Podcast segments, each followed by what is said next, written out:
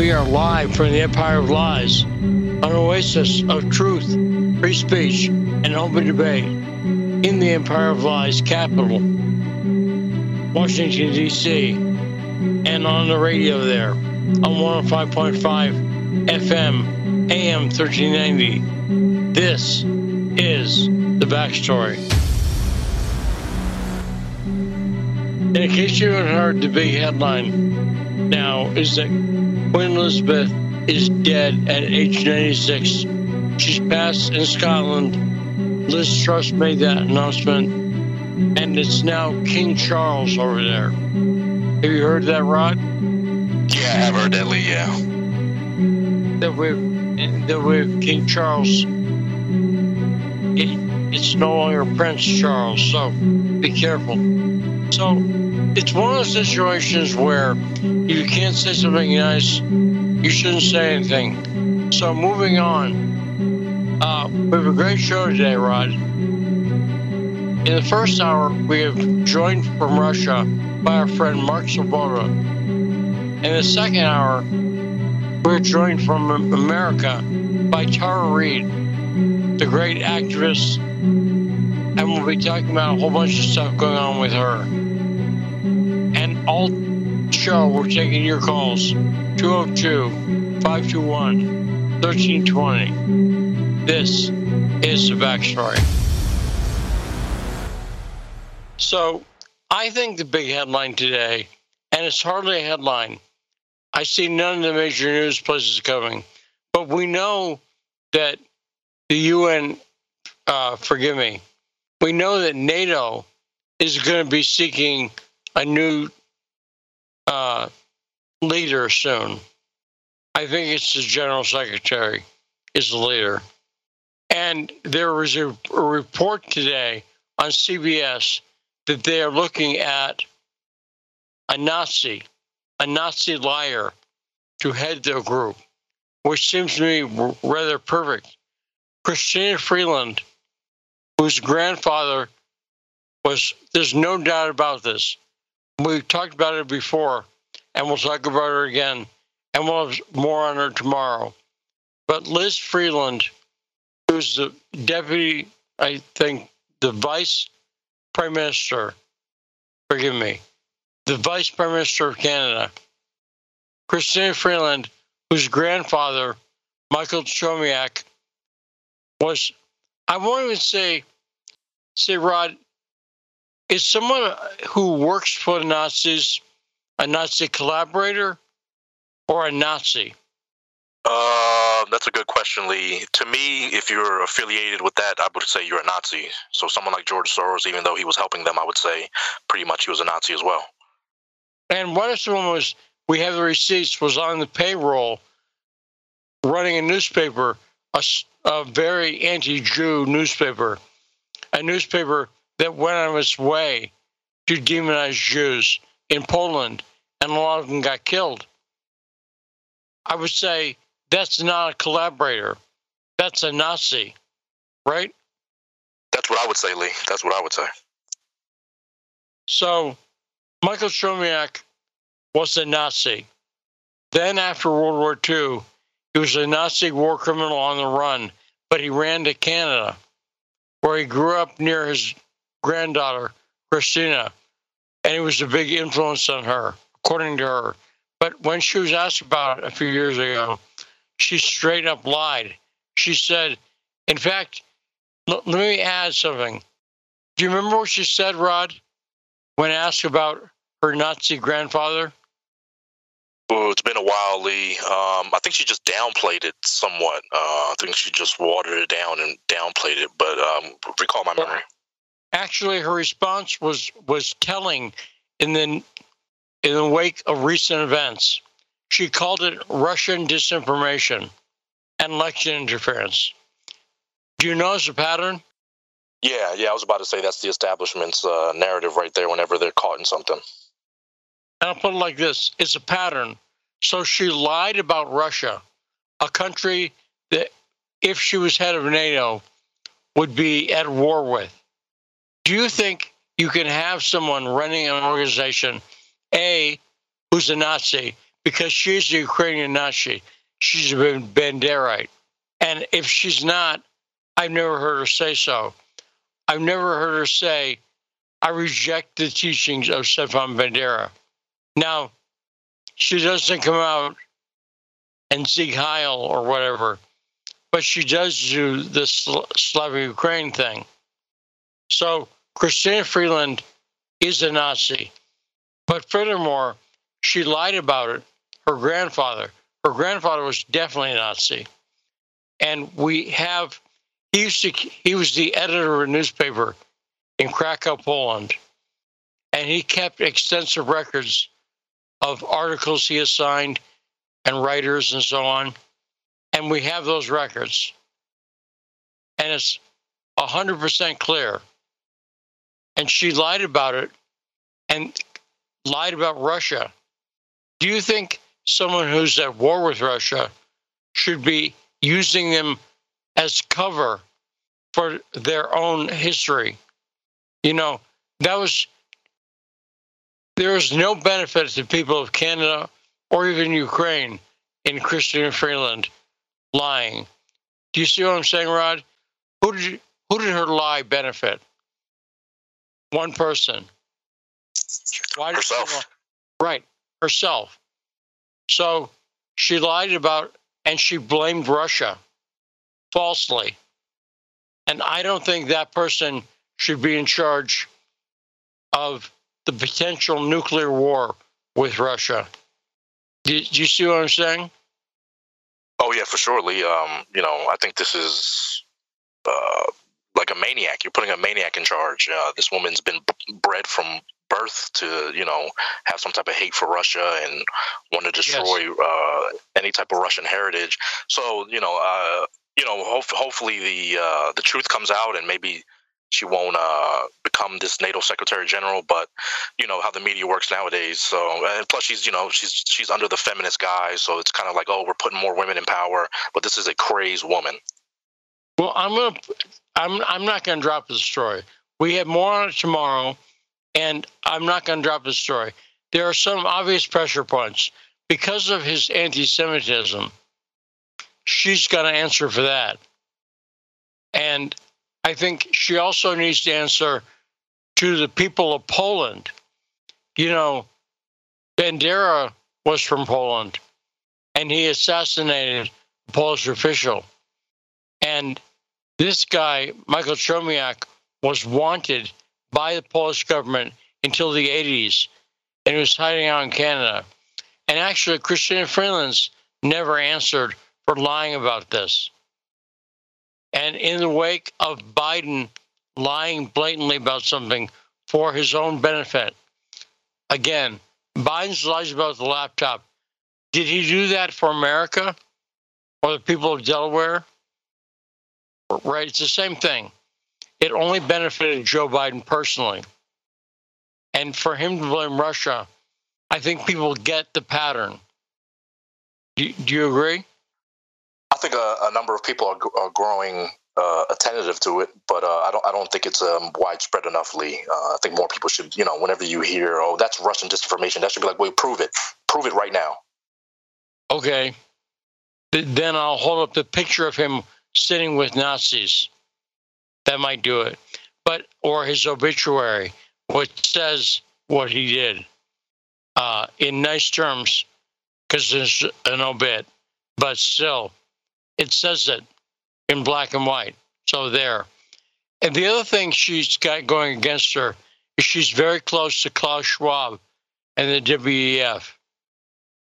And obviously, a lot of people are aware of Klaus Schwab now. So her association with him won't make a lot of people of a certain pattern of thought. I, I don't know what say it. Patriots will be real concerned about that. I think possibly even more so than the Nazi thing. But we'll keep talking about it. Now, speaking of which, my former boss, Steve Bannon, you saw that in New York, he was arrested, right, Rod? Yeah, he turned himself in over the uh, build the wall, build the wall um, fundraising camp uh, stuff like that, yes. right? Yeah. Now, lest anyone jump to defend him, don't jump to defend him. Look at the charges. And I'll also note, though, that you said it. He turned himself in. He was not raided, right? He did the normal thing. They asked him to turn himself in. They asked his lawyer, actually. So that was a, routine thing. And I thought it was interesting. Their uh, uh, tactics are less aggressive. Did you note that, Rod? Yeah, I was at. I was just actually thinking about that earlier, Lee, and um, you know, it's kind of ironic that you know he just turns himself in and it's in the media, but uh, other people like um, Peter Navarro, they get arrested at the airport, um, and nobody nobody blinks an eye. But Bannon did turn himself in, and again, I can talk about that at some point because uh, I actually know something about these charges, and uh, it's pretty clear to me that Bannon is actually guilty of these. Now, in a court of law, he's innocent until proven guilty. But what I know personally, I think they're true charges.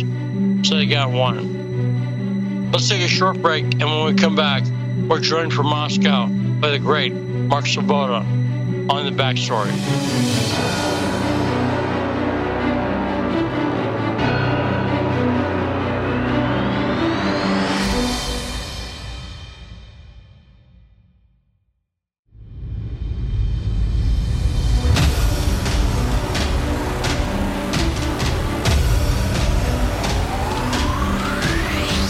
We are back on the backstory and on 105.5 FM, AM 1390 in Washington, D.C. Joining us now from Moscow, Russia, our friend, the great Mark Sleboda. Hey, Mark, how you doing? Hey, Lee. Thanks for having me. It's always an honor and a pleasure to be on the backstory. Well, thanks for staying up with us in Moscow there. It's great to talk to you. Now, Mark, let me just ask you do you know? Did you hear the news about Christina Freeland possibly leading NATO? And do you know much about Freeland? Uh, I indeed know about Freeland, and I've heard the joke that Canada is considering her for the next Secretary General. That's really nice, but the next Secretary General, as is every Secretary General, has to first be approved by a nine out of 10 vote of the UN Security Council, including no vetoes by its permanent members. And if you don't think that Russia or China would veto Chrystia Freeland, you've got another thing coming. So I would rate the chances of Chrystia Freeland becoming the next Secretary General of the UN as somewhat between negative 500 and. No, and I think Poland should object. Her grandfather, Michael Chomiak, was hunted by Poland until the 80s, and he was living near Chrystia Freeland in Canada while they were hunting him.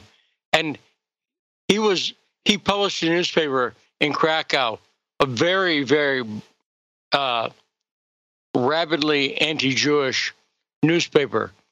And now some people said, well, that's her grandfather. Well, okay, but she lied about him like blatantly not only, and blamed Russia. Not, yeah, not only did she lie about him and misrepresent, uh, you know, his past. Th- that's one thing, but she has also marched in OUN, i.e., Organization of Ukrainian Nationalists, the organization that her father and Stefan Bandera, World War II era Nazi collaborator and Holocaust perpetrator, belonged to. She has marched at OUN protests in Canada, and she has personally carried the red and black banner of the fascist allied Ukrainian West Ukrainian nationalists. That to That's me is blood and soil flag, right? Yeah, the blood and soil flag. Yes, the same flag that is the flag of the right sector today. Yes. Now let me ask you something because I think you'll be able to explain as well. A lot of Americans use the term if they're asked, they'd say, "I'm a nationalist," and that basically means, uh, I, again, I'm I'm using a vague definition, but when most Americans say they're nationalists, that means they want border security. They oppose uh, the border do, being do, do, do, do, do Americans really say that these days? I mean, I, I know Americans call themselves patriots, but I, I don't. A lot of a, a lot of people on the right will will use the term nationalists. Okay. Because, uh, but but they what they mean by nationalists is they think Americans should be treated as a sovereign nation. Now, when a Ukrainian like Freeland says, I'm a Ukrainian nationalist, that doesn't mean they like their country, right? What does it mean? Okay, so whatever the vagaries of American politics distortion of the term, what we're talking about with nationalism, it is the European ideology that within the borders of a state, all the citizens of that state should belong to the same ethnic national uh, uh, identity, i.e., they should be of the same ethnicity. And the idea of nationalism is, um, you know, intrinsically enshrined with that ethnic and, you know, uh, if you want to extend it to racist, um, uh, you know, qualifier. Um, and that I I believe that uh, I've read uh, enough papers out there that make the argument that of all the isms that emerged out of uh, Europe uh, in the you know the the last few hundred years, that nationalism is the bloodiest ideology that uh, Europe has ever produced, bloodier than communism, bloodier even than capitalism, nationalism, and um, it, the the war uh, that it has been going on in Ukraine for the last eight years and is, going on still today after Russia's intervention in that ongoing civil conflict very much is a war about nationalism. That, and that's a great explanation, Mark. Thanks for that. Because I think a lot of Americans hear that they'll hear Ukrainian nationalists and go, okay, she likes her country.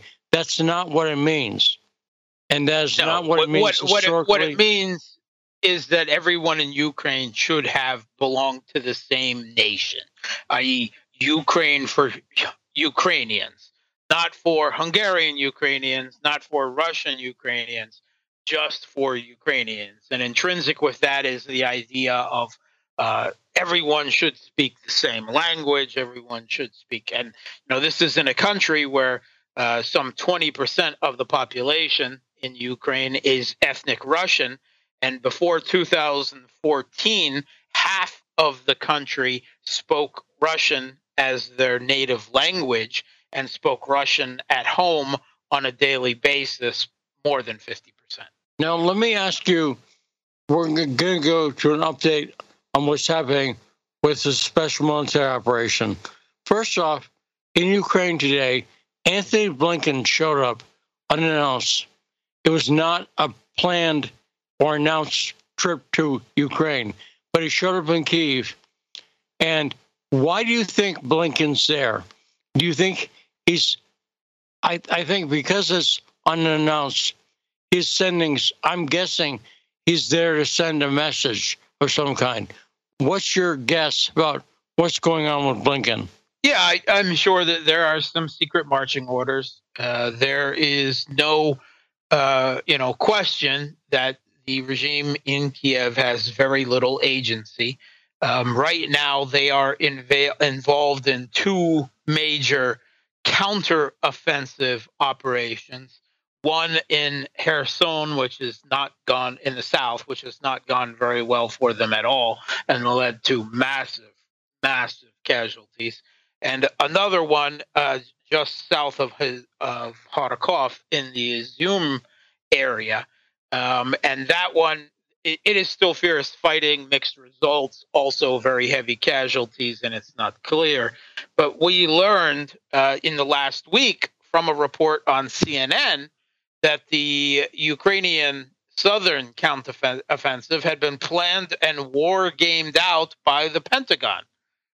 I mean, they're even war gaming out, you know, their their plans, and then had advised the uh, Kiev regime on making adjustments. So we, we know who's really in charge there, and you know, I'm sure that Blinken did not show up in Kiev just to officiate the latest of you know the, latest trance of tens of billions of uh, U.S. taxpayer dollars that have gone to the Kiev regime in military aid.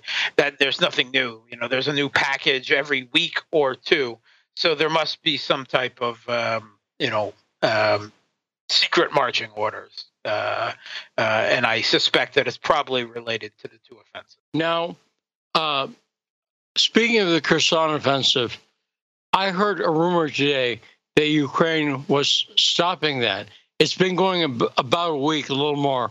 And you, as you yeah. say, reports are not going well.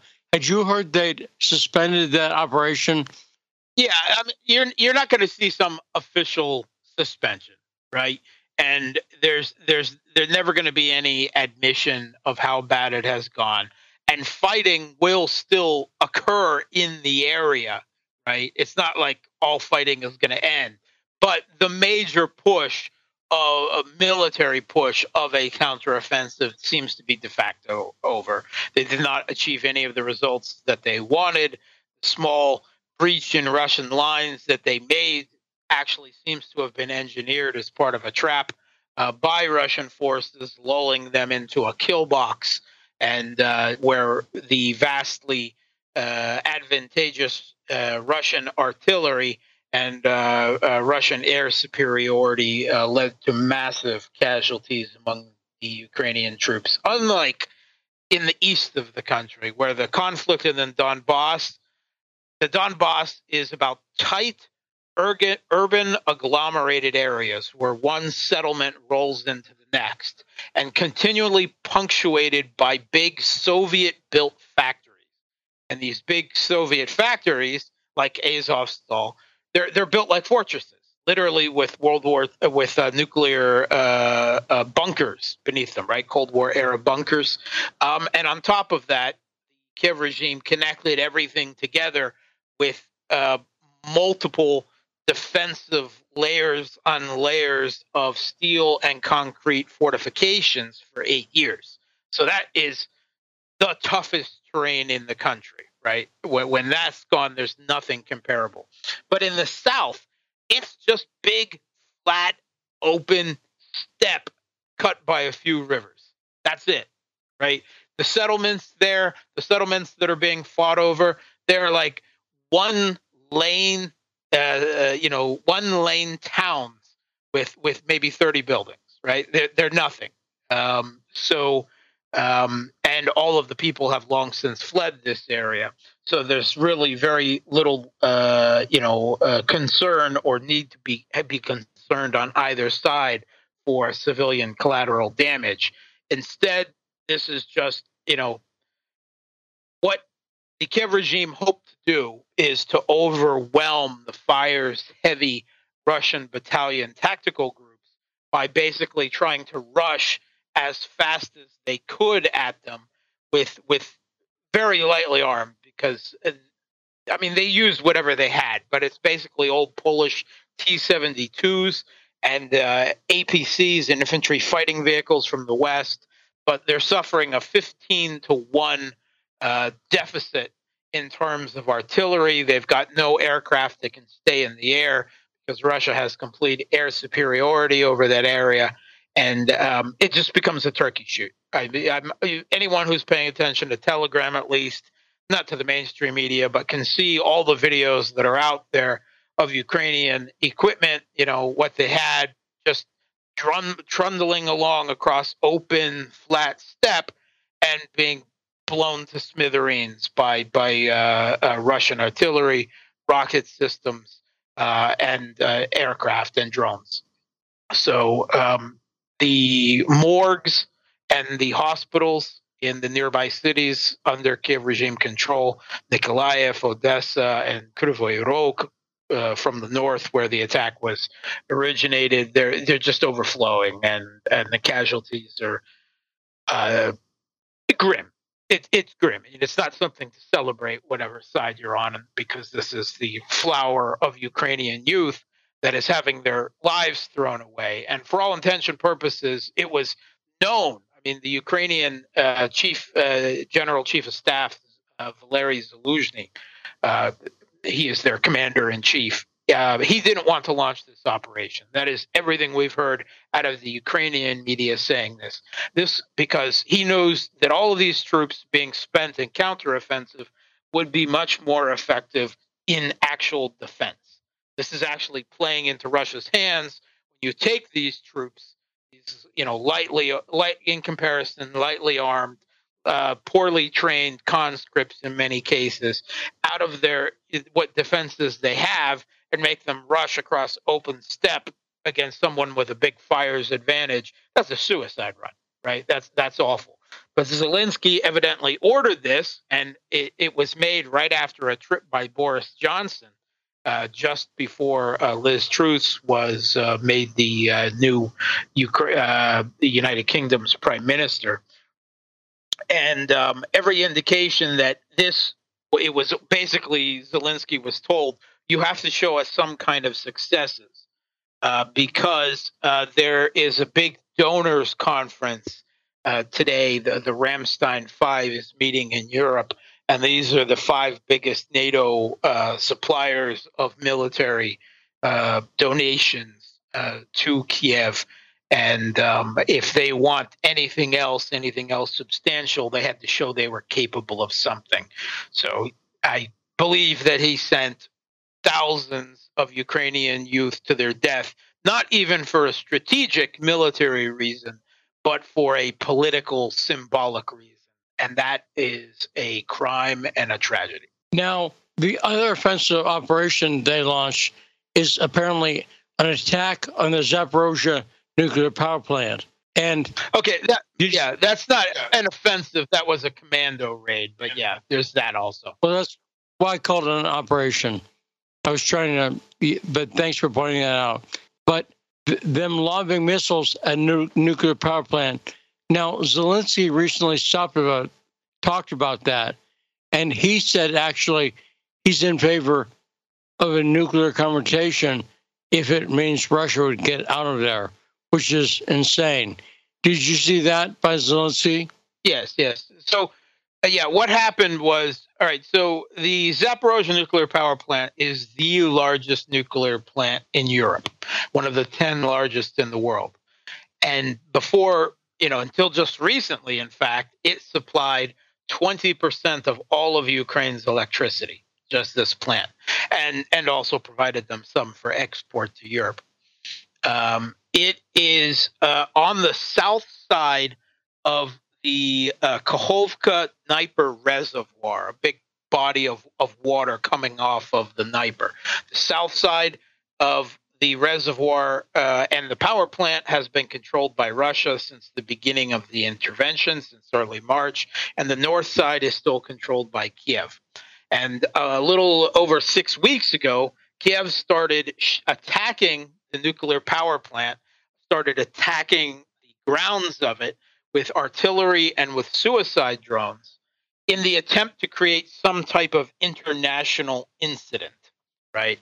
Um, and um, it's insane, of course. I mean, the Ukrainian staff is still running the plant. They haven't been removed by Russia, right? They're they're locals. They're they're they're still running the plant. And up until uh, last week, the plant was still supplying electricity to Kiev regime controlled parts of Ukraine as well. Russia didn't cut that off because, as they see it, their war isn't with the Ukrainian people, it's with this US backed regime that seized power in the country in 2014.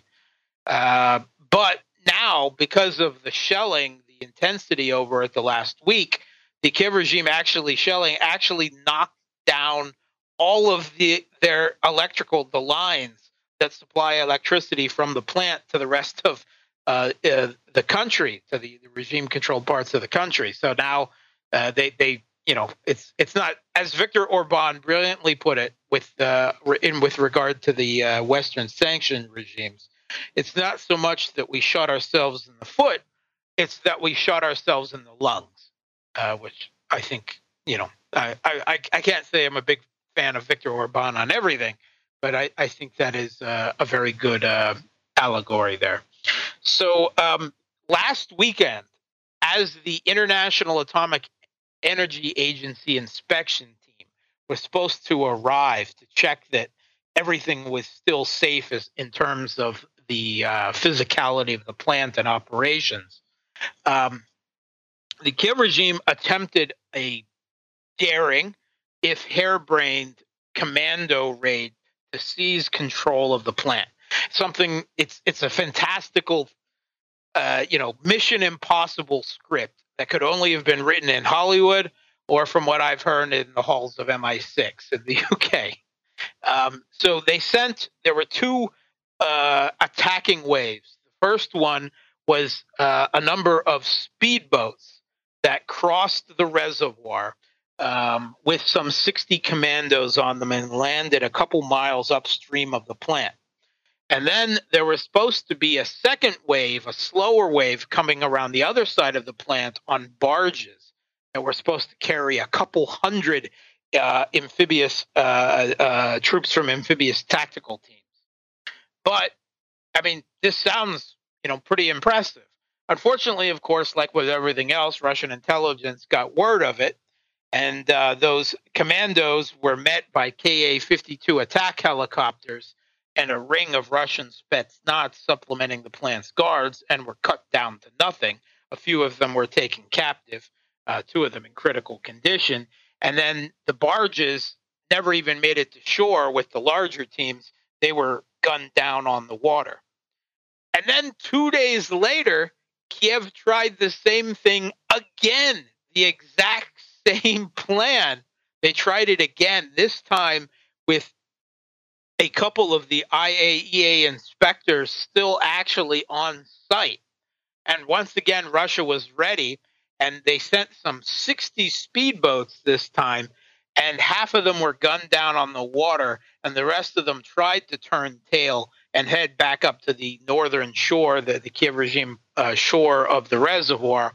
And uh, they were pounded there by Russian artillery as they tried to land. So, uh, all told of this, Kiev probably lost several hundred of their best troops, right? What special forces they had left, um, some foreign mercs, evidently.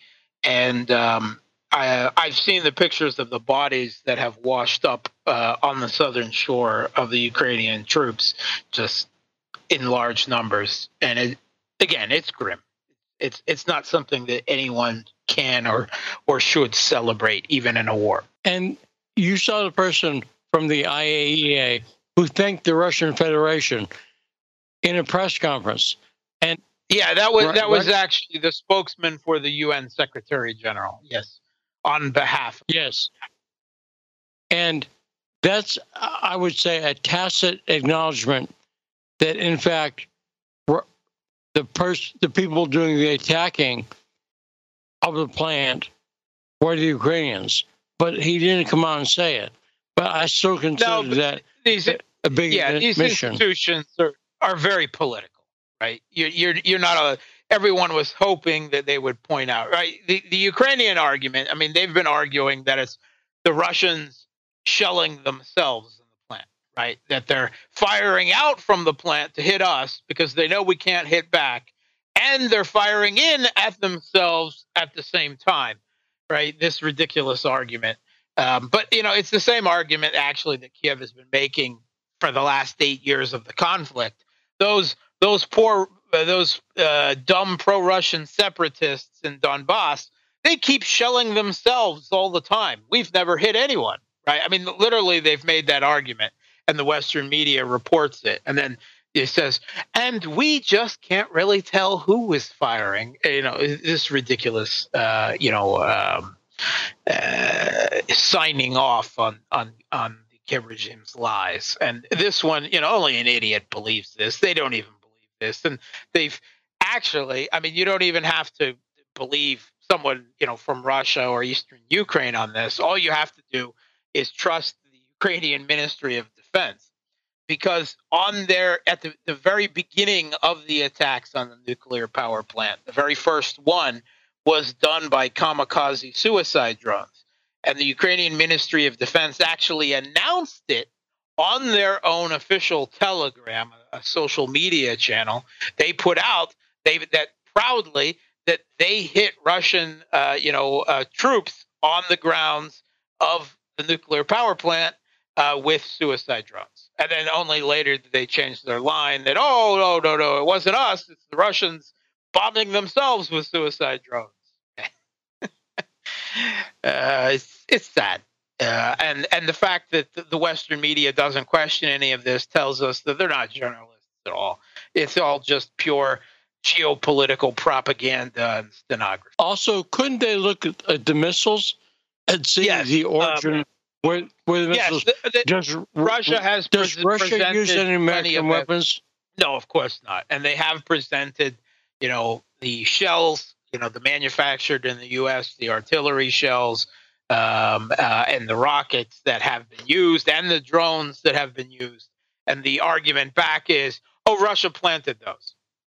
so I mean, it, you know, you it, we're living in a sea of disinformation, right? Where the the meme is the reality.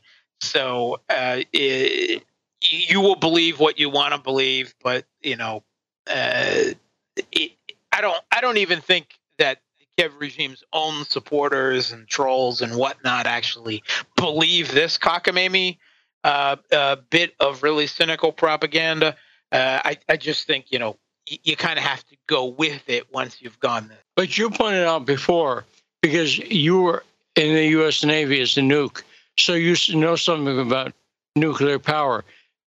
Kiev is essentially using the plant as if if they succeed, it's going to be a dirty bomb. Is that right, Mark? Yeah. If if they hit the spent nuclear like on the grounds of the plant, the plant is actually pretty robust, right? It's uh, got big uh, like domes around the reactors that are, you know, reinforced concrete with steel that are 1.5 meters thick that are they're they're made to withstand earthquakes and direct hits by explosives. Practically the only thing that could penetrate them directly is uh, maybe maybe a direct tactical nuke strike. Uh, that might do it. Um, but um, the cooling lines that run to the reactors are more vulnerable. And one of the big other vulnerable areas is on the grounds of the nuclear power plant. There's a place where they store the used, the spent nuclear fuel rods. Um, and they are kept in, um, they're also pretty robust containers, but not something that is still more vulnerable than elsewhere. And if they hint some of those spent fuel containers and manage to penetrate them, then there is the potential for a de facto dirty bomb attack. Yes, but right now there's only one reactor on the plant of the six uh, reactors on the plant uh, on the uh, facility operating, and it's operating at reduced capacity. Um, and this is so that you know if if the you know shelling actually uh, cuts off all electricity running to supply cooling water, and there are redundancy systems, diesel generators, and so forth, multiple redundancy systems. But you don't want to have to rely on redundancy systems, certainly not for normal operations. So um, there's every possibility that Russia could be forced to just shut the whole plant down to avoid the type of, of, of uh, scorched earth nuclear incident that Kiev is evidently uh, desperately trying to provoke here. Now, let's turn to the economic war. As you point out, the suicidal economic war against Russia by the West. I would call it a kamikaze economic war, except there's a, I understand there's been a conference in the past few days with a number of Eastern nations, Asian nations, and Russia meeting and talking about Myanmar made an energy deal with Russia to buy. what's going on with that conference? Yeah, uh, it's a, a, conference, the Vladivostok Eastern Economic Forum. It's held every year. The purpose of it is recognizing, well, Russia, the largest country in the world, also borders on the Pacific and Russia has long since realized that you know the area of economic dynamism in the world, you know, is Asia now, right? I mean, it, They, they, they've called it the Asian century for, for good reason. So Russia has been trying to develop their eastern half, or you know, even just the far east there, um, you know, to to better participate uh, in this, you know, trade there and benefit from it. They hold a forum every year to encourage investment in Russia's uh, economy there, you know, and showcasing what they are are doing and can do more, which is basically providing, a, a, you know, other things. But the big thing, of course, is providing energy and a lot of other resources to help these economies run. Uh, you know, Russia is you know the, the biggest energy provider now to China, a big energy provider to Japan, to the Koreas, and increasingly to other countries. And some uh, 250 deals were signed on this. I mean, some 60 countries uh, in attendance at this economic forum. So much for the idea that the West can isolate Russia with their economic war of sanctions. Right now, it's only the West I mean, the West is sanctioning Russia, but no one in Africa, no one in South America, South or Central America, right? They, no one, no one in Asia except for you know um, Japan and, and South Korea, which are considered parts of the West, and even then, Japan's only both of them are only partially participating in sanctions. Japan's not participating in energy sanctions, and so on. Uh, so, but no other countries, and um, uh, obviously, uh, you know, uh, they actually signed more deals than I thought they would uh, as a result of this forum, uh, because I thought the sanctions might scare away investment, but investment still occurred, and Russia is still, you know, countries like. Um, uh, China and India and, and Myanmar now just became the you know signed on for energy deals. They're buying ever more Russian oil and gas and you know who else is buying Russian oil hand over fist? Who? Saudi Arabia. Saudi Arabia. Interesting. Interesting. Yeah. Why would Saudi Arabia buy Russian oil? Because they're buying refined Russian oil. Uh, they use it for their own domestic purposes. And then they turn around and sell their own unrefined oil to the West for a higher markup. So and even the West's own ally in Saudi Arabia is buying Russian oil hand over fist. It's hilarious. And one of the big lies, of course, is that Russia is weaponizing energy. And uh, let's play a clip. This is the U.S. press secretary talking about, and I'll bet you didn't know there's shopping involved. Let's hear what the U.S. press secretary said, accusing Russia of weaponizing energy hit it. You've heard us say this that what, what we see Russia's doing, and we've been very clear about this, is that they're using energy, they're weaponizing energy, and it's choosing to. to one of the things that uh, has been out there, the shut down the pipeline of Nord Stream 1. Now, were you aware that Russia shut down Nord Stream 1? Yes, I was. Now, how could they do that? Because I, I bought some ties there. They have nice ties.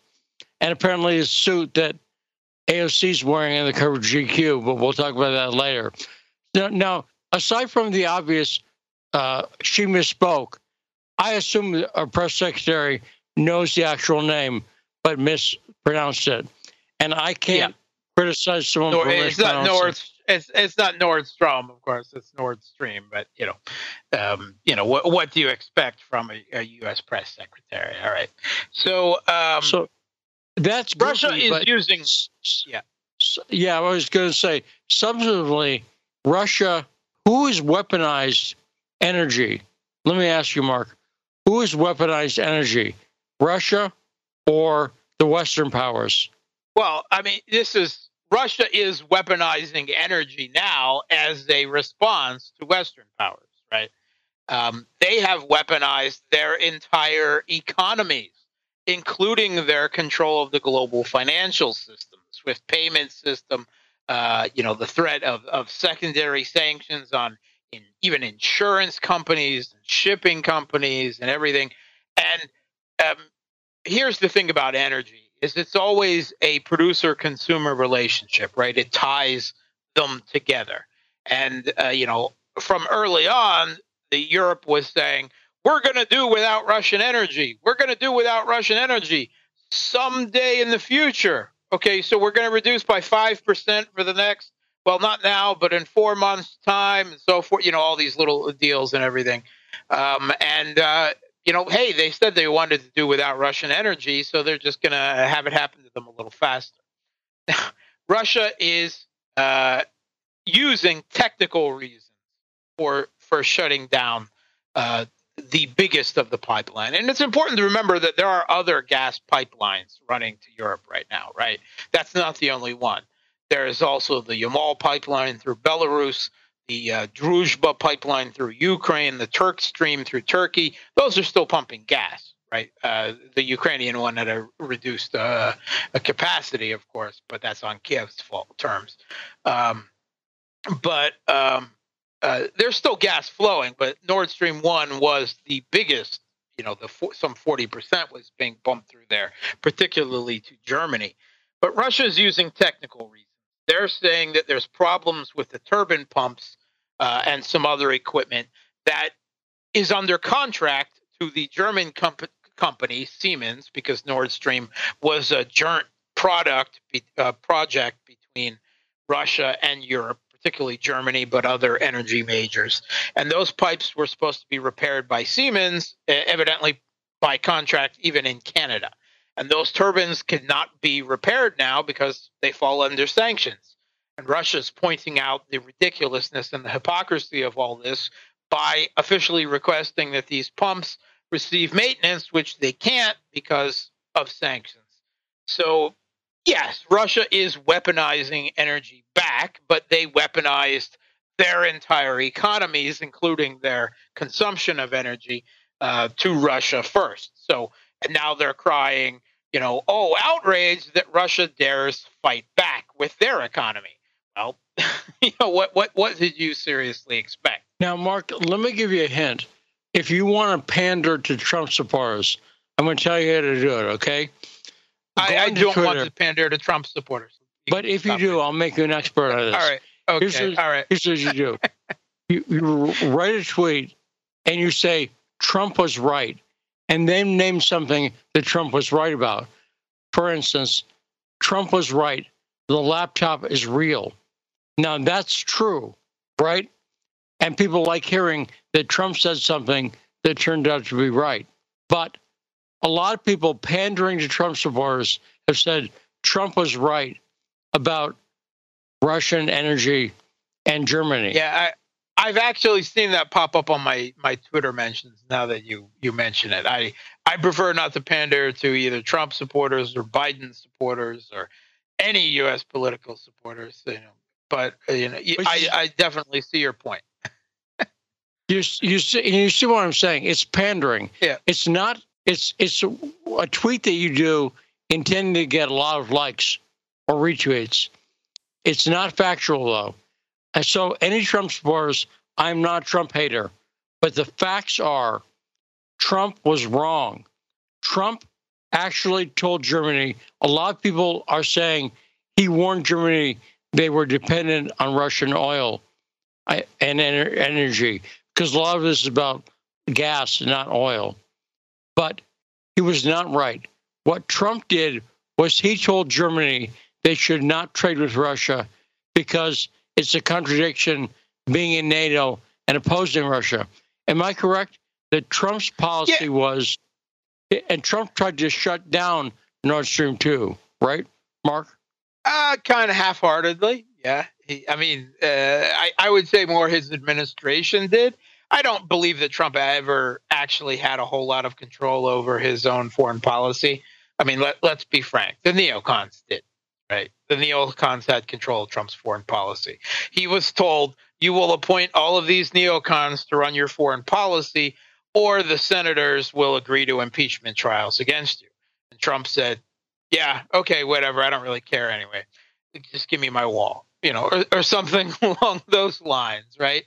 Uh, so, um, yeah, his administration put forward kind of half-hearted measures to stop Nord Stream 2 because anything seriously would have meant seriously sanctioning Germany as well, who was involved in the project.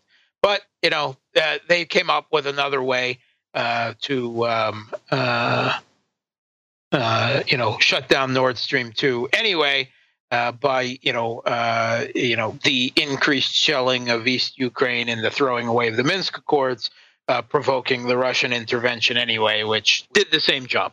Well, uh, let me point out that uh, I I agree with your analysis, and I don't think Trump's gut or his inclination was to be anti-Russian, but he clearly was, and he's remained so. He's keep he keeps saying at rallies that he would have been tougher on Russia. And let me point out why did Germany, why was Germany trading with Russia?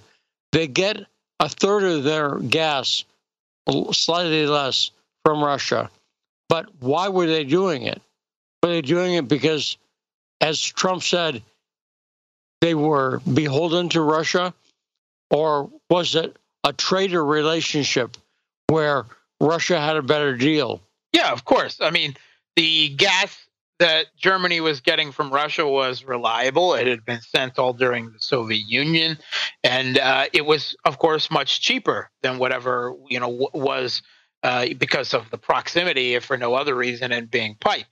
Uh, U.S. LNG, for instance, is, is one is is simply not available in the volumes that is that would be needed, uh, and second of all, is more than twice as expensive right? So uh, obviously, continued trade with Russia made made more sense. Sorry, diversification to a degree, but uh, you know the, the, truth is that a, a whole lot of Germany's and the rest of Europe's prosperity for the last few decades has been built on having a fairly cheap, regular, reliable supply of gas, oil, and you know other energy from Russia and they are destroying their own economies. There was just um, all of Europe's major steel plants are now on idle, and a group of the 40 biggest steel CEOs wrote a desperate letter to the uh, von der Leyen, the head of uh, the EU president right now, and said that we are at a existential crisis moment and unless something changes immediately, we are facing the deindustrialization of Europe. They use those words.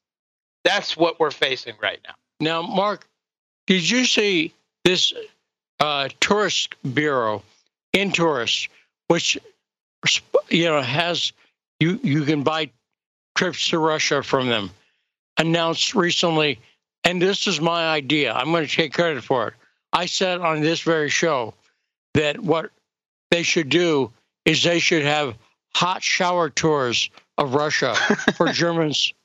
And did you see that Intourist companies actually doing that?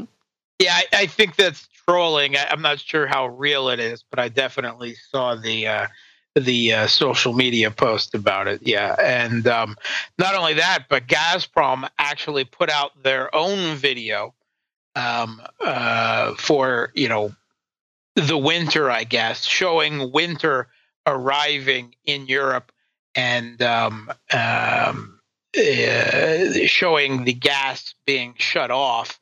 And the uh, there's a classic Russian song playing, and on, on the lyrics is "The winter will be very big," basically.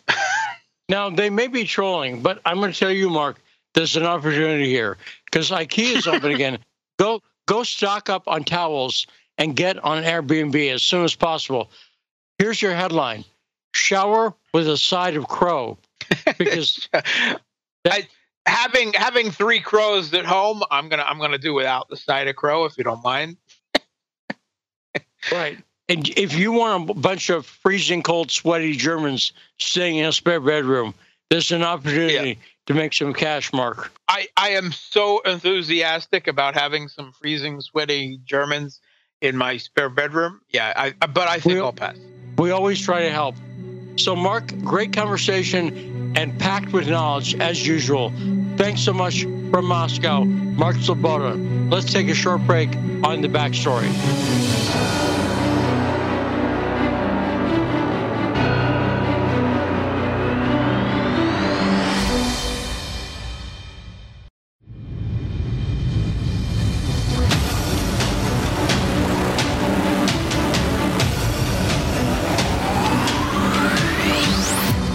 Back on the backstory, the show that brings you the truth behind the headlines. I'm journalist Lee Stranahan, and this is backstory. And it's always great to talk to Mark Sleboda. Now, would you share a spare bedroom with Mark Sleboda if you could get a hot shower rod? You personally? Um, I don't know, That's a tough question. Now, assume no sweaty germs in it. Assume it's your bedroom, and there's no. Mark seems a good guy. You'd you'd hang on with him, right? No, no. Mark's definitely a great guy. So uh, you know, if I had, if I was in, over there in Europe, I, I guess uh, I would need to go to Mark to get to get a hot shower. Then, right? yeah, apparently. So I thought that was great that InTourist is doing that. And it could be trolling, but whatever. A lot of people are going to want to go someplace warm and with warm, wet water. And that's harder to say than you think, by the way, Rod. So, coming up this hour, Tara Reade, uh, and we'll be talking to about AOC on the cover of GQ. Did you see that, Rod? AOC looking very spiffy in a black suit. Yeah, I did see that, Lee, and um, I'm, I was a little confused. I thought GQ was a men's magazine, so I'm not saying that women can't be on the cover, but what was the point of AOC being on there?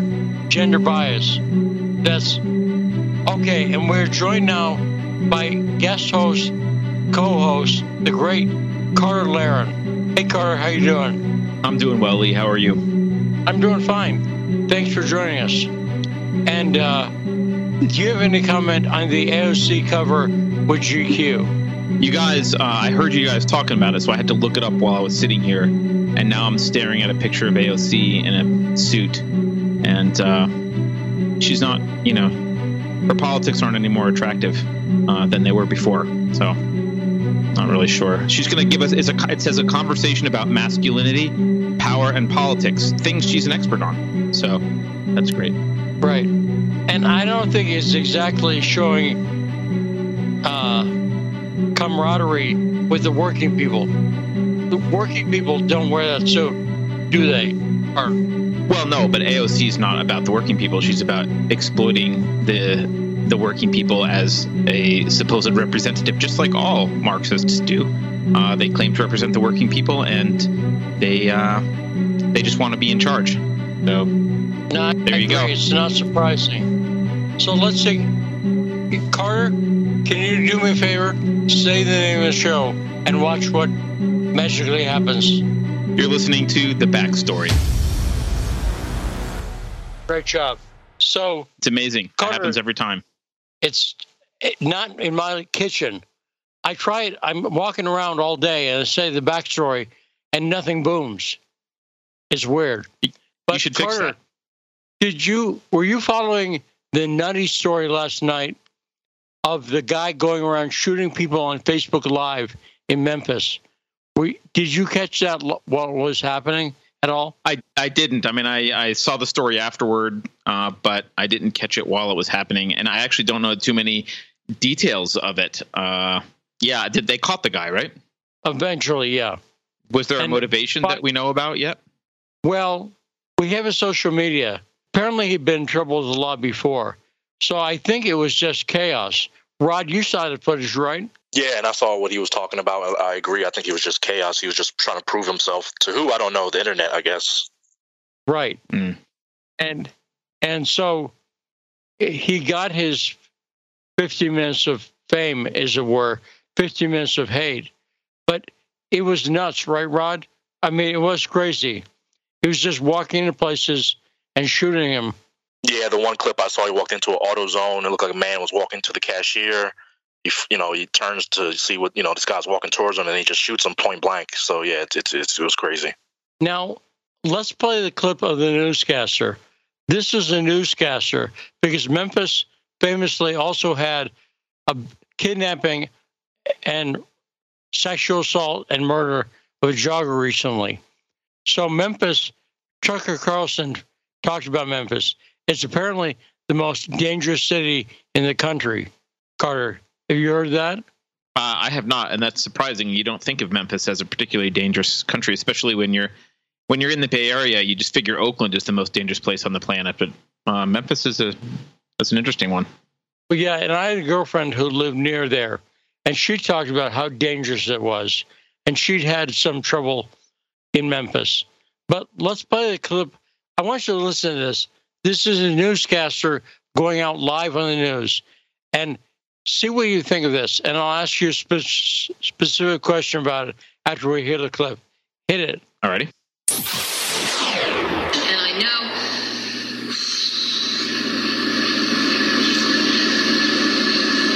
Memphis is tired right now. Yeah, I'm good. I'm with you all. Memphis is tired right now. The Eliza Fletcher kidnapping and abduction and murder, the other crimes we've had this year leading up to this, it's difficult right now. Bear with me. It's a very nerve wracking night. So she was obviously breaking down on the air. And what do you think of that? Do you think that's unprofessional? Because I have no problem with a person showing emotion as long as they're still presenting the facts. I don't have a problem with it personally. But what do you make of that, car? Yeah, I mean, it, it's hard to tell from only listening, but assuming that it's not performative, I don't have a problem with that at all. I mean, I think you know one of the one of the reasons that people are turning to a lot of uh, non-mainstream outlets is because the the people that they connect with, the people that they that talk about the news, do so in a much more authentic uh, and personal way. And so, I think pretending to be a robot when you're giving the news is not a requirement. Objectivity is. Uh, but I think her breaking down is, you know, again, assuming it's assuming it's not performative, which does happen sometimes. Uh, it doesn't sound that way. So uh, yeah, I don't I don't have a problem with it. And I think, look, I mean, the U.S. does have quite a lot of problems. Our culture is uh, decaying. We are having increased, um, you know, unrest politically. We, we've got we've locked up a larger percentage of our population than than any country basically. Uh, we are you know we're not we're a culture that's hurting. So i think it's reasonable to expect that people with empathy are going to once in a while just break down when they're especially if your job is to report on this stuff constantly. I agree completely. I think real is the key word you said there. As long as it's a real emotion then and it does does not substitute emotion for facts. I have no problem with it. In fact, I don't think, I think we have a problem with real emotion in our society now as much as a problem with thought. I think a lot of people Yeah. don't know how to express emotions. What do you think about that, that Carter? Yeah, I think you're spot on. I mean, uh, you know, we can talk about how they don't know how to think, but people talk about that a lot. They, they, I think part of the problem. I mean, I'm curious of your thoughts on this, Lee, but it, seems to me that part of the problem might be that with the advent of social media, uh, emotion has become a tool of manipulation rather than something that is uh, spontaneous and authentic. So a lot of people do perform emotion in order to manipulate audiences. And of course, in the past, most of us didn't have an audience. We just had, you know, our neighbors, and so it, it wasn't as uh, ingrained in us to try and manipulate everyone with emotion. Although, of course, certainly there are people that did that even in the past. But it seems to be like a more of a, a common thing now, where you know emotion is used to manipulate, and I think that cheapens emotion. And uh, you know, think about how cynical I sounded saying, "Well, assuming it's not performative." I don't want to have to say that, but the fact is, it is often for performative, and uh, I think you're spot on with that observation, Lee. Well, I'll also say, in people's defense, slightly, uh, when I lost my parents a few years ago, they, my mom, and then my dad died.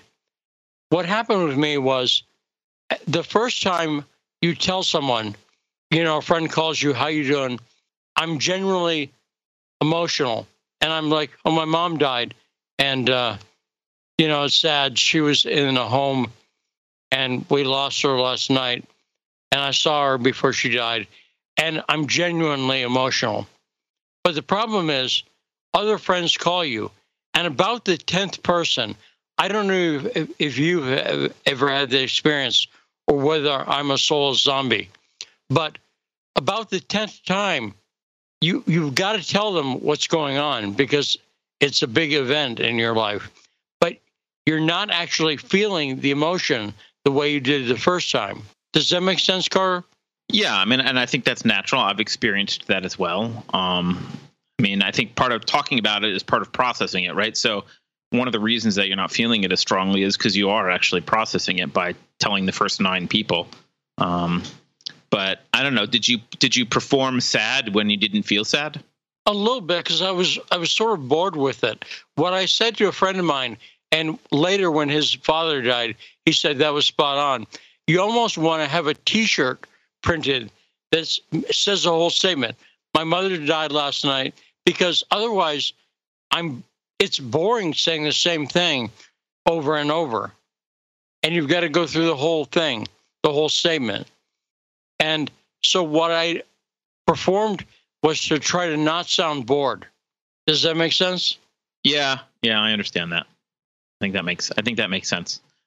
But how I mean, let's assume that that that you do have to do that a little bit. That that's not uh, how often does something like that happen, right? It doesn't it's not often in your life that you feel like you're in this situation where you have to muster emotions you're not feeling at the at the moment. And, and even in that case, there's a little bit of authenticity to it because you did actually feel them. It's not that you don't feel that way. It's just, uh, you know, you're you're numb at that point. And see, my authenticity is talking about it. I'm, uh, you know, I'm honest about what was going through my head and explaining it. So I think this is a form of authenticity right now. Does it make sense?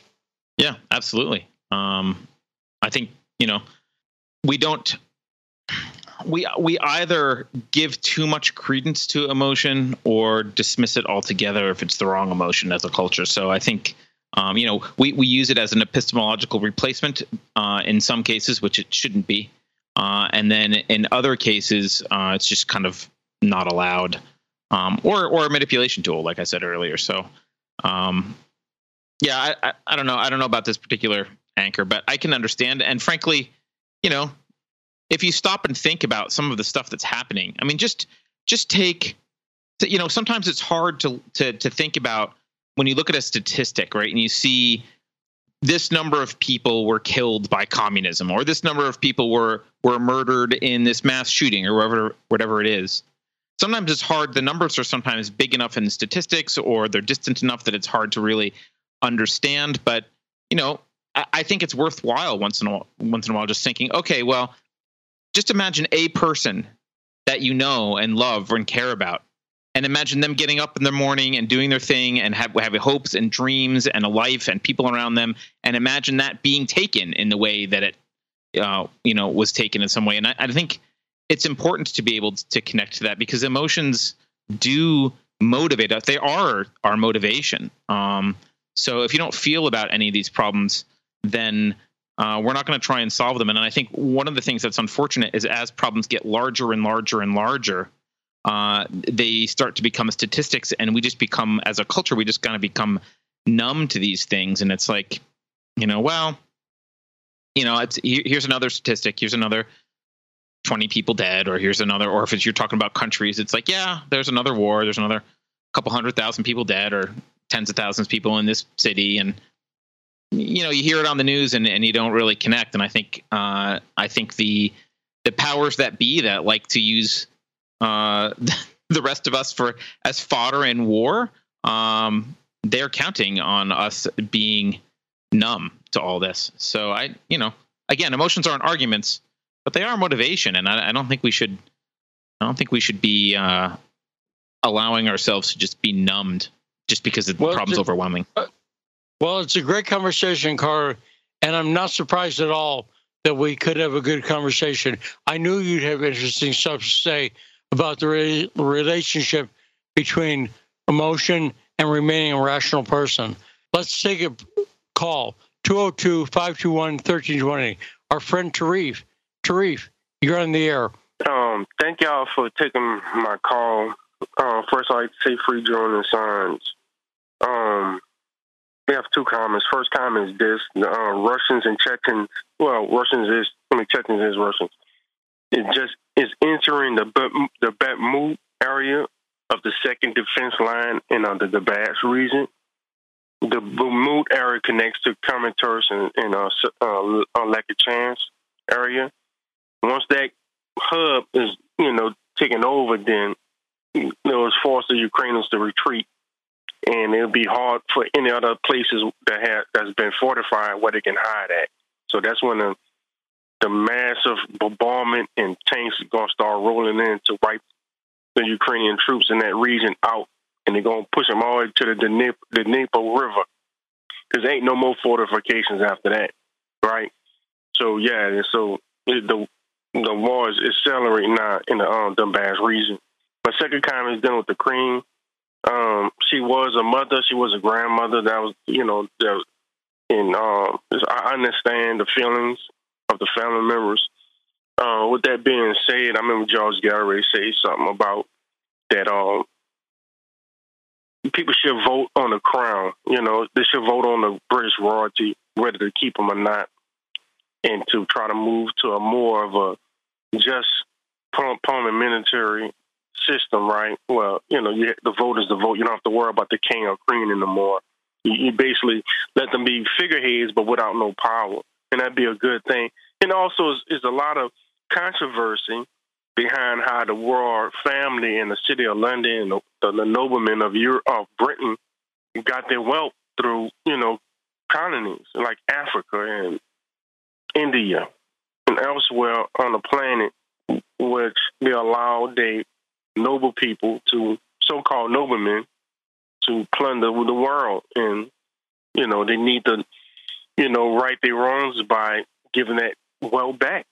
You know, we got to bring that up. You know, so yeah, so she passed away today. My heart goes out to the family because I understand I'm a human being, and but at the same time, you got to recognize how that family and the cousins in the, the city of London made their money for the past full 500 years. So, yeah, that's all I want to say today. I appreciate it, Lee. Thank y'all for taking my. Great culture as usual. And I'm not going to use the day of her death to attack the Queen, but I will say, Carter, what's your opinion? I have the same view as I think the founding fathers had on monarchy. I'm not a big fan of monarchy. Carter? Are you a yeah, watcher? I mean, uh, well, no, I'm not a celebrity watcher in general, so I don't know. I couldn't name the Kardashians, and and I probably couldn't name very many royals either. But I will say, uh, yeah, I mean, I'm obviously not a fan of monarchy, uh, and so I, you know, I think it it is a little bit ridiculous that England still has uh, royalty, and and it's it's it's completely uh, correct to point out how they've, uh, as the caller said, how they made their money the last several hundred years, and the the injustice of a system of aristocracy uh, as late as 2022 still existing. The flip side of that, and I'm not saying monarchy is better, but the flip side of that is, you know, especially in light of Biden's speech last week, you know, you know, this is a great example of this. We run around saying democracy, democracy, democracy, democracy is the best thing ever. Uh, you know, you mentioned the founding fathers; they were pretty terrified of a tyranny of democracy as well. And uh, democracy can be just as, if not more, dangerous. Um, the Nazis were elected not just by a little bit. I think I think when when they took over the you know equivalent German parliament, I think the they had more votes than the the next three parties combined.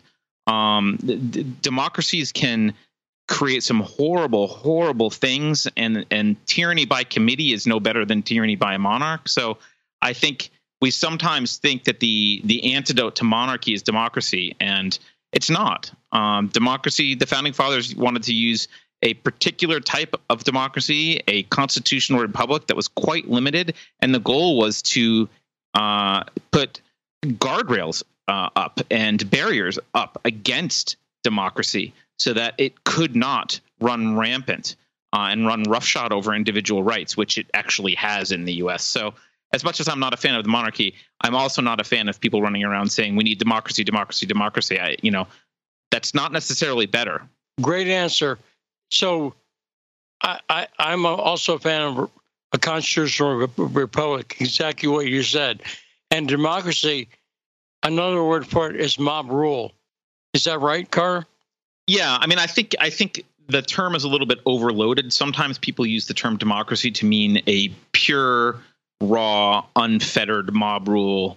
You know, the, people vote and that's the end. Some sometimes people use democracy in a broader sense, and they would say, well, a constitutional republic is a type of democracy or it's a democratic system. So I, I recognize that uh, that it can be it can mean a few different things to different people. But if we're going to start talking about um, types of government, I think what we need to keep in mind is the goal. And the goal of the founding fathers was the protection, the recognition and protection of individual rights. And then we can have a conversation about what kind of government does that best. And it's not uh, the mob rule version of democracy by any means. It might be some variant of a constitutional republic, although we lasted a couple hundred years and we've kind of failed on at that as well. It's probably not a monarchy, uh, but I mean that's a conversation worth having. But but only if there's a shared agreement and shared context that the goal is to is to uh, is to respect individual rights. Because if you get hung up on the tool that you're using to respect those rights and forget what the purpose is, you can end up with horrific things. Very well said, Carter. Again, not a surprise, but very articulate response. Let's go to another call 202 521 1320. And the killer of owls, Owl Killer, you're on with and Laren. Uh, did Prince Philip get his wish and come back and take his wife with him? I'm unaware of that headline being in the news right now. There are no royal ghosts that I've seen.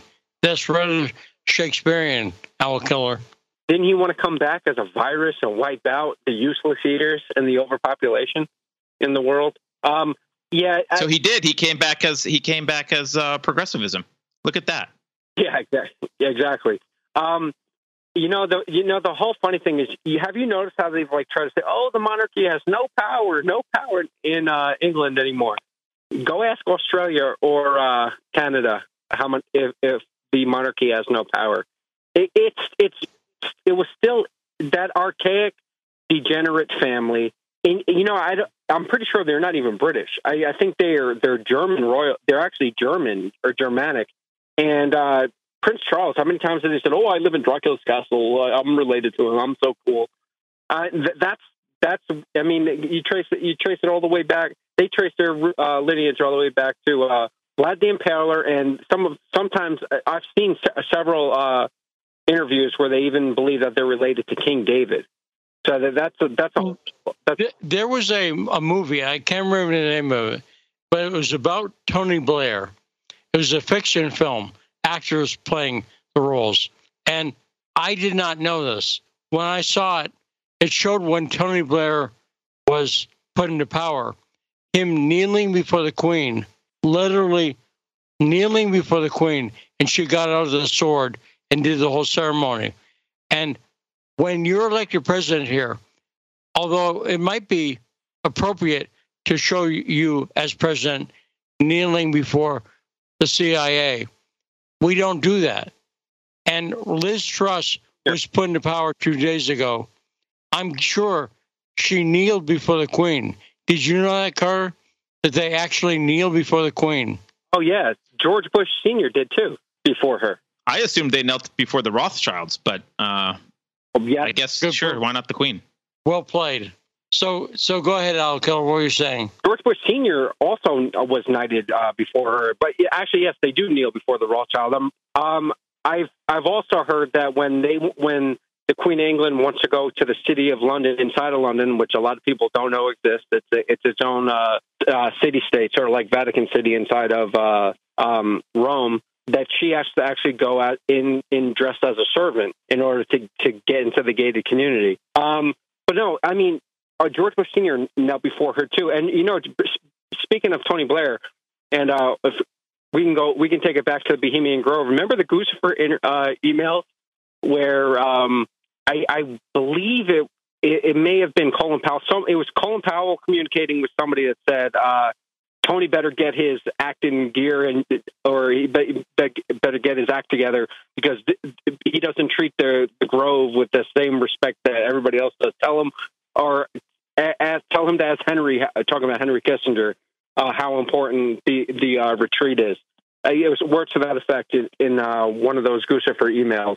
Uh, talk about Tony Blair. Um, no, but you know, if you, you wanted to talk about, uh, gov- yeah, constitutional republic, and the democracy angle was the state, where hey, if you don't like what one state is doing, go to another state. Um, but with the Queen passing away, it no, notice who's gone. You you have Prince Philip, you have David Rockefeller, you have uh, George Bush Senior. Uh, now you have the Queen. I don't think Prince Charles or King Charles, whatever. Yeah, King Charles uh, is going to be around much longer either. That's why I think that the, this globalist uh, movement has really accelerated in the last four or five years um, because they see their, you know, as much as they want to preach transhumanism and, you know, uh, there's no afterlife, they're scared of the afterlife. And they're they're trying to get their goals fulfilled now because I, I don't think I see that in their mind, their the new generation doesn't have the same ideas that they do necessarily, and if they don't, they're because the power is, there is a power divide coming where the the East is going to be at least on an equal playing field, if not take over um, or be running world affairs from a, a manufacturing and economic standpoint. And if they don't get their new world order in, you know, they're not going to have another shot at it for maybe another thousand years. Because there's about a 500 year increment um, between where, where power shifts between uh, east and west, and I think they see that, and you know they're they're well aware of the cycles. They're well aware of that we're in the fourth turning right now, and that's why they're moving as aggressively as they are. Um, speaking of um, the new prime minister in the UK, th- these are crazy. These are crazy people, and there is going to be no end to the war it, it doesn't seem like they have any. They, they I mean, the the new the uh, new chancellor in Germany said that they don't care what the voters say. They will not uh, step aside. They, they won't stop from supporting Ukraine. So the Western leaders are they're they are insane, and the, the monarchy, the Queen, they are the. It can't get any more obvious than degenerate filth like that. That are you know Alex Jones made the comment today. I wonder. He's like, I wonder if uh, Jimmy Savile is going to come back from the dead to attend the funeral. That that is who we're run by, and you, you just can't you can't deny it. That that is who we're run by. And until the you know people of the world have had have said, okay, we're able to run ourselves. We're able to you know you we're able to be responsible for ourselves, and we don't need people like you making our decisions. You know, it's just going to keep it's just going to keep going on. Unfortunately. So great call as usual, Owl Killer. And let me ask you a question. Carter, are you secular? Yeah. Well, yes. Well, yeah. I pause because I, it, often that means Marxist. So, but yes, I'm secular. Right. But you show some concern, I think, as I do, for the people who are aggressively evil, right?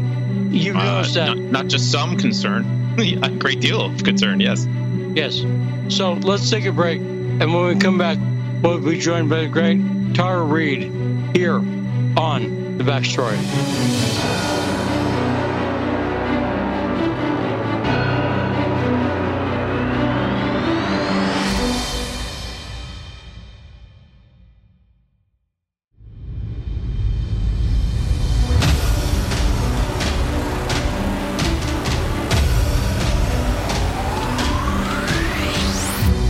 Back on the back backstory and on the radio on 105.5 FM, AM 1390 in Washington, D.C., the Empire of Lies capital.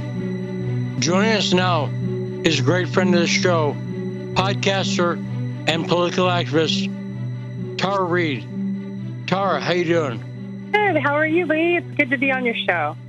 Well, well welcome back. And tell, let's get this want to make sure people can find your podcast. Tell people how they can find your podcast. Let's do it up front.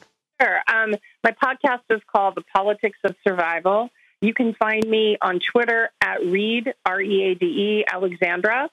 Um, you can find my podcast um, as well on YouTube, Twitch, um, Rokfin, Rumble, especially Rumble. Let's give Rumble some love because they don't censor, and neither does Rokfin.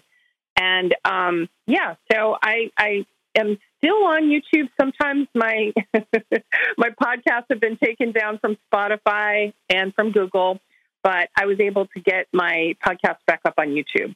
So that's good. I find it interesting that Spotify took you down because, you know, they're supposedly, you know, by not canceling Joe Rogan, a bastion of free speech, but apparently not. No, they took me down the same day as We Camp and others. So that was back a few months ago. So, and Carter Laren, do us a favor and tell us where people can find your podcast on Safe Space and other stuff that you you have. Uh, well, the easiest way is to go to unsafespace.com. We've got uh, a bunch of series. I host one called Dangerous Thoughts and another one called Narrative Dissonance, but we have a whole bunch of different series there.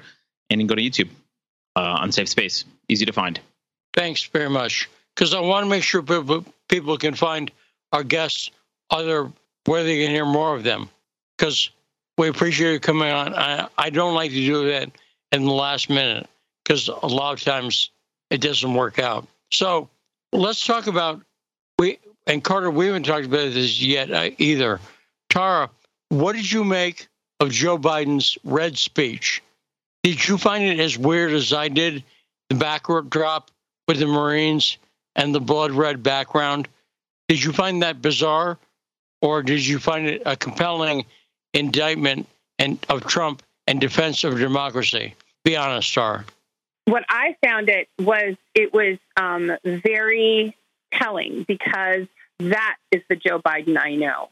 That image of him raising his fist angrily and scolding people collectively, that is how I experienced Joe Biden. He's not the image of healing the soul of the nation and, you know, the statesman like image that they were trying to project during the campaign. And I, I, think Washington Times just released an article about some of my thoughts on this um, yesterday. It's kind of being overshadowed by recent events today, of course, because of um, the British monarchy, but um, uh, and Queen Elizabeth dying. But basically, you know, Joe Biden rules from a space of fear, and that's what the Democratic National Committee and Democratic leadership has decided to do. They have decided to go in the direction of harsh authoritarianism and um, basically scare that part of the voting um, base that supports Trump or that he referred to as MAGA.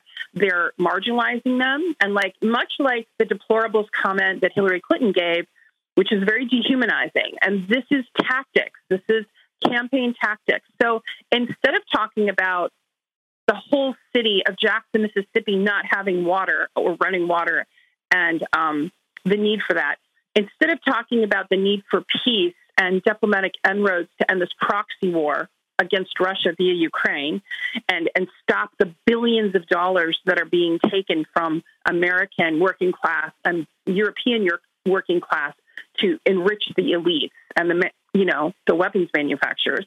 Instead of talking about real problems, he gave a political stump speech and it was you know reminiscent of of if you look at some of the Nazi-esque backgrounds, it was very reminiscent, and I think it was very pointed. I think the two Marines, I think the blood red background, the way he was so scolding and shouting, he was basically trying to tell those people that voted for Trump, you know, that they could be targeted um, in other ways. It, it, it's ruling by authoritarianism and fear, and it's what I predicted um, about if Biden and his team became leaders um, because they are carrying out an authoritative re- regime. And so it's actually the opposite. You know, like people are saying, "Oh, Trump will do that." No, it's it's coming from the Democrats.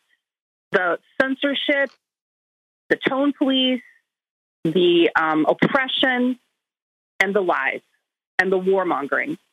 So, great comments, Tara. What did you think of the speech, Carter? uh, I'm gonna. I should mostly pass on this question because I literally did a three-hour show last night about the culture war and analyzing his speech and uh, the meaning of his speech. I mostly uh, am in agreement with Tara here.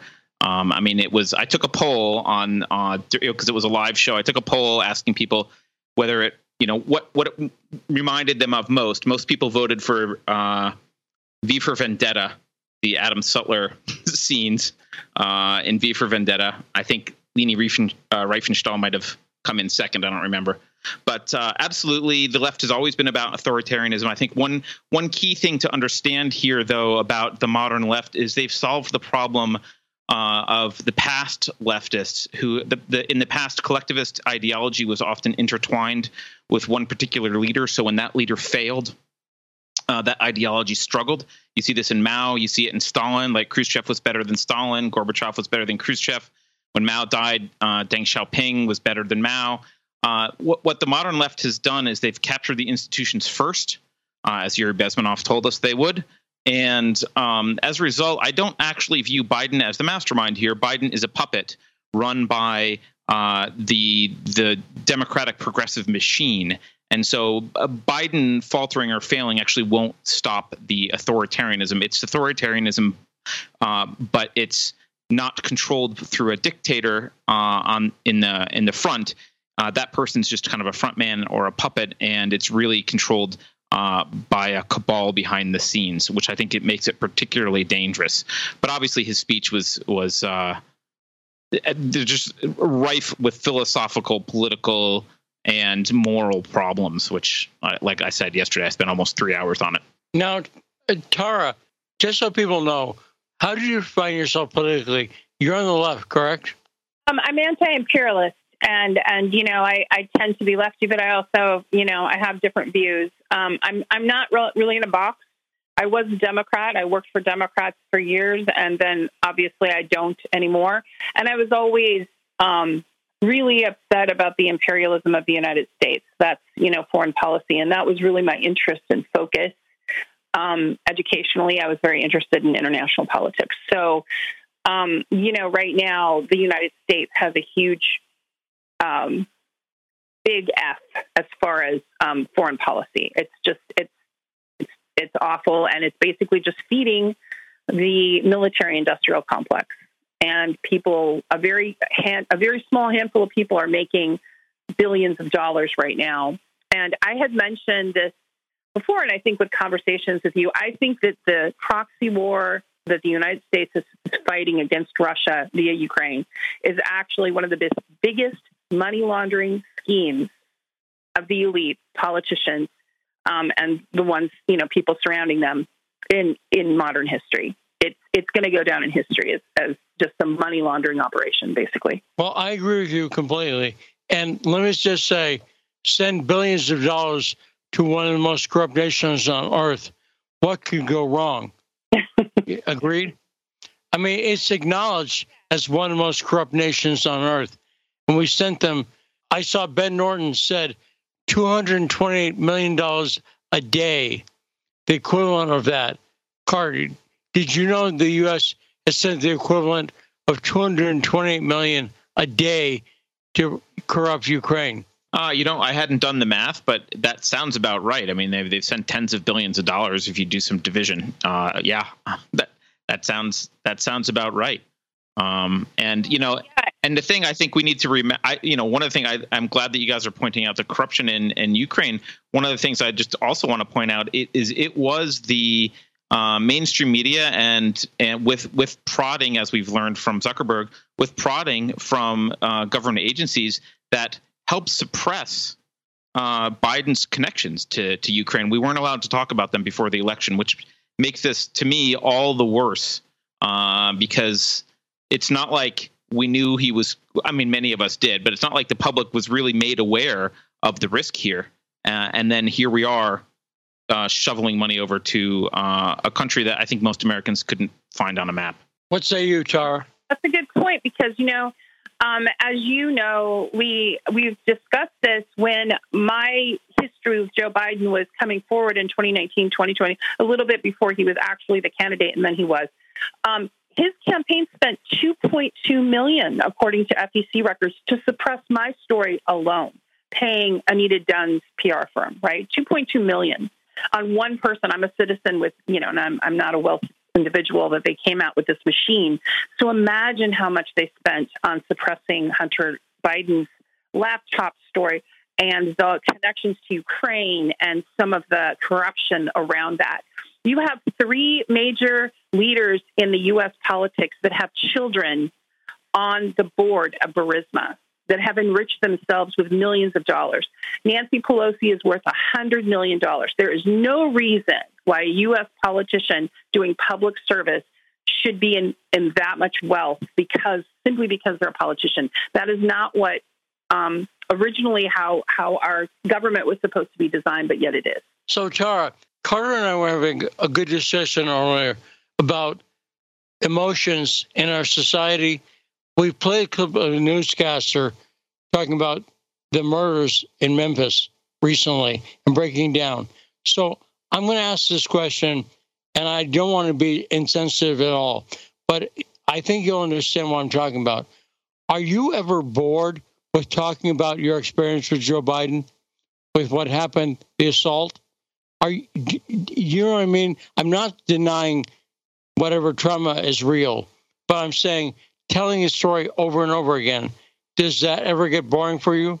Well, it's a lived experience, so it's not a matter of boring. For a long, long time, I didn't speak of it at all to to very few people. Only my family and friends knew, and that's not something that you you know talk at you know over the dinner table, whatever, right? Um, so really the story has sort of moved on. Like I've moved on. I'm being seen more as a whole person, you know, because I was able to, thank goodness, do some writing and get it published with RT International before they were censored, and they were fantastic. And they saw me as a whole person. They saw they, you know, I have a law degree. I have a, a, a you know, a lot of background with politics, but with other things as well. And you know, I think for any survivor, you don't want to just talk about that one singular traumatic moment over and over again. And I don't. So um, I've had to do it um, really where I've gone in depth is on the Megyn Kelly interview, which people can look up, or with Katie Halper. But other than that, I don't go into great depth, other than in my book, Left Out When the Truth Doesn't Fit In, and I describe it there. So, really, what people ask me more about is the aftermath of trying to come forward and having a political machine come directly at me to discredit me, to silence me, to suppress me. And this is tactic is used on whistleblowers. It's used on, um, you know, it's used on leaders and other other world leaders they don't like, and the and and the, this is what they do. Let's say no one believes me, right? They say, or or let's say some people believe me. They believe what happened to me then what the tactic is for a PR agency is to make it so that you don't like that person. So you don't care what happened to them. And that's what they tried to do with me. They tried to vilify me, call me a Russian agent, you know, slut shame me, class shame me, all these things.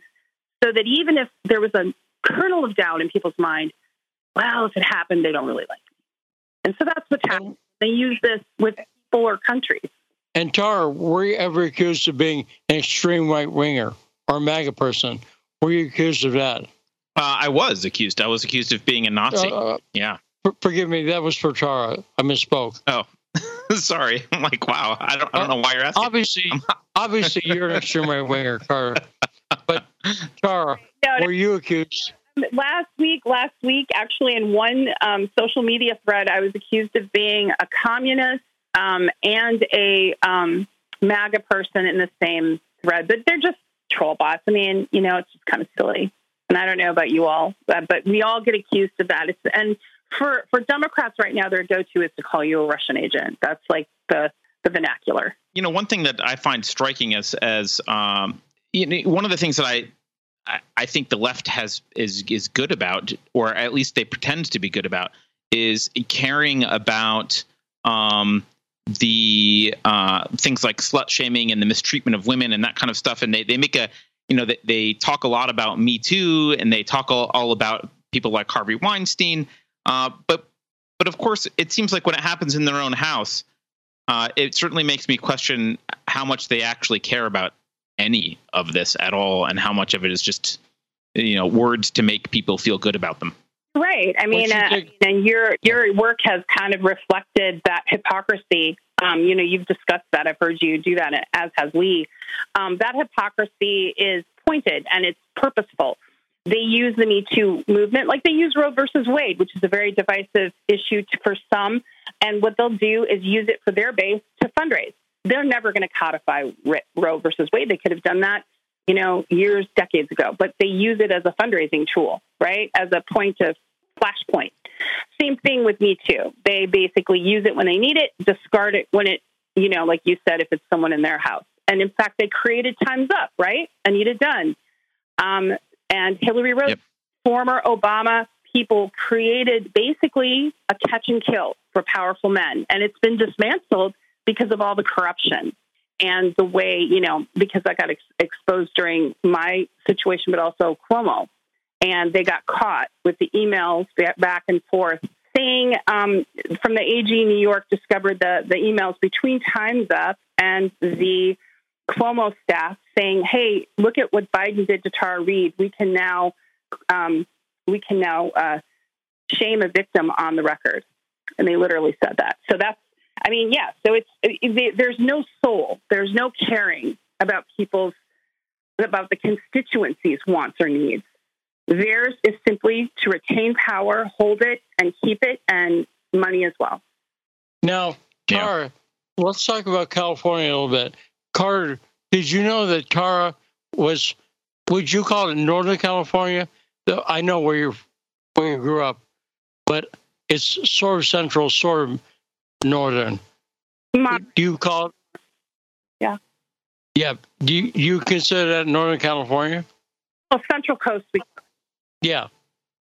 Yeah. So we're talking about the area around Pebble Beach, and I I grew up there personally a couple years, and uh, uh, do you mourn for California?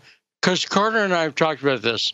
I'm a person who grew up on and off in California because my dad's a golf pro. And I am so sad at what happened in California. And I'll tell you guys where I started to see it going downhill. My second wife was into, she had moved to California from the Midwest. And she was into, I'll call it crunchy granola stuff, like raw milk. And when California banned raw milk, she was baffled. She was like, I moved to California because they had stuff like raw milk. And I've seen the steady decline. Do you feel sad for what's happened in California, or what's your take on Tara? California is uh, is is kind of demonstrating, um, and I think the tech industry has led to a lot of this um, the divide between um, there's the middle class has basically disappeared in California. So you have like, for instance, infrastructure people that work in the infrastructure or in the service industry that have to travel many miles because they can't afford to live in the community. Like I can't afford to live in Monterey. I couldn't. Um, it's and it's where I was born. It's where my mother did her art. It's where you know I'm. I did grow up sometime on on in Wisconsin as well, but you know California is my home. I've always thought it's not anymore. I live in the Pacific Northwest. But one thing I wanted to throw out that I, I read today that was startling is 70,000 people are sleeping on the streets of Los Angeles right now. There are people, 70,000 homeless people um, in Los Angeles, which is the highest number in the history of the city. Um, so we have half a million people or more homeless nationwide. And it's, it's you know, you're seeing it a lot in the Bay Area and San Francisco as well as Los Angeles. I don't know what the stat is off the top of my head in San Francisco, but that's the LA stat. And um, it's shocking the disregard. And so they keep electing in these politicians that say they're going to do things like Gavin Newsom claimed that homelessness, getting um, houses for all the homeless was his goal. He's never done anything um, in his tenure as a politician to help with that. I mean, nothing. And and you know, and it, it's in decline. When you have, for instance, um, rent, the average rent in the Bay Area is $4,500 a month. Now, working class person can't afford that at a wage that's less than $15 an hour. So, yeah, the Carter, the elite. Do you, do you want to defend Gavin Newsom? uh, no, I do not want to defend uh, Gavin Newsom. And and by the way, that forty five hundred bucks a month that's not for a mansion. That's not that's like uh, you know, maybe a two bedroom apartment. I don't know what that is, but it's not. So one, I'm not talking about a large thing. One bedroom. There you go. so, uh, yeah, it's pretty bad. And the homeless problem in San Francisco feels really bad, but it's not. Uh, I think it's um, it's like almost a tenth the size, or maybe an eighth the size of L.A. But but San Francisco is a much smaller city. It's much more compact, um, and it's gotten in the 20 years I've been here. You've it's gone from um, kind of a live and let live uh, mentality. People with various politics and ideas and backgrounds, kind of all getting along, and you know, relatively clean city. It's gone from that to stepping over human feces and needles, uh, very high crime, and uh, completely intolerant of any political dissent. It's it's really declined uh, quickly. And I personally think the immigration crisis has exacerbated the homeless population and raised rents. But some people don't like, uh, they're all in favor of legal immigration until it hits them. And the mayor of D.C., Marion Bowser, well, let's play that clip on the the fact that the governor's she's declared an emergency because the governor in Texas and I think Arizona are sending homeless people, forgive me, illegal immigrants, not homeless people, potentially homeless people, to DC. Let's play that clip. Hit it. So it's been said, but it's worth reiterating that the governors of Texas and Arizona have created this crisis. And the federal government has not stepped up to assist the District of Columbia. So we, um, along with our regional partners, will do what we've always done. We'll rise to the occasion. We've learned from border towns like El Paso and Brownsville. Um, and in many ways, the governors of Texas and Arizona have turned us into a border town. We don't know how long this will take to resolve. We don't know how long they will continue busing. And so the right thing to do here is to be prepared to ensure we can greet every bus. We can get people off on the right foot. We can get them where they want to go.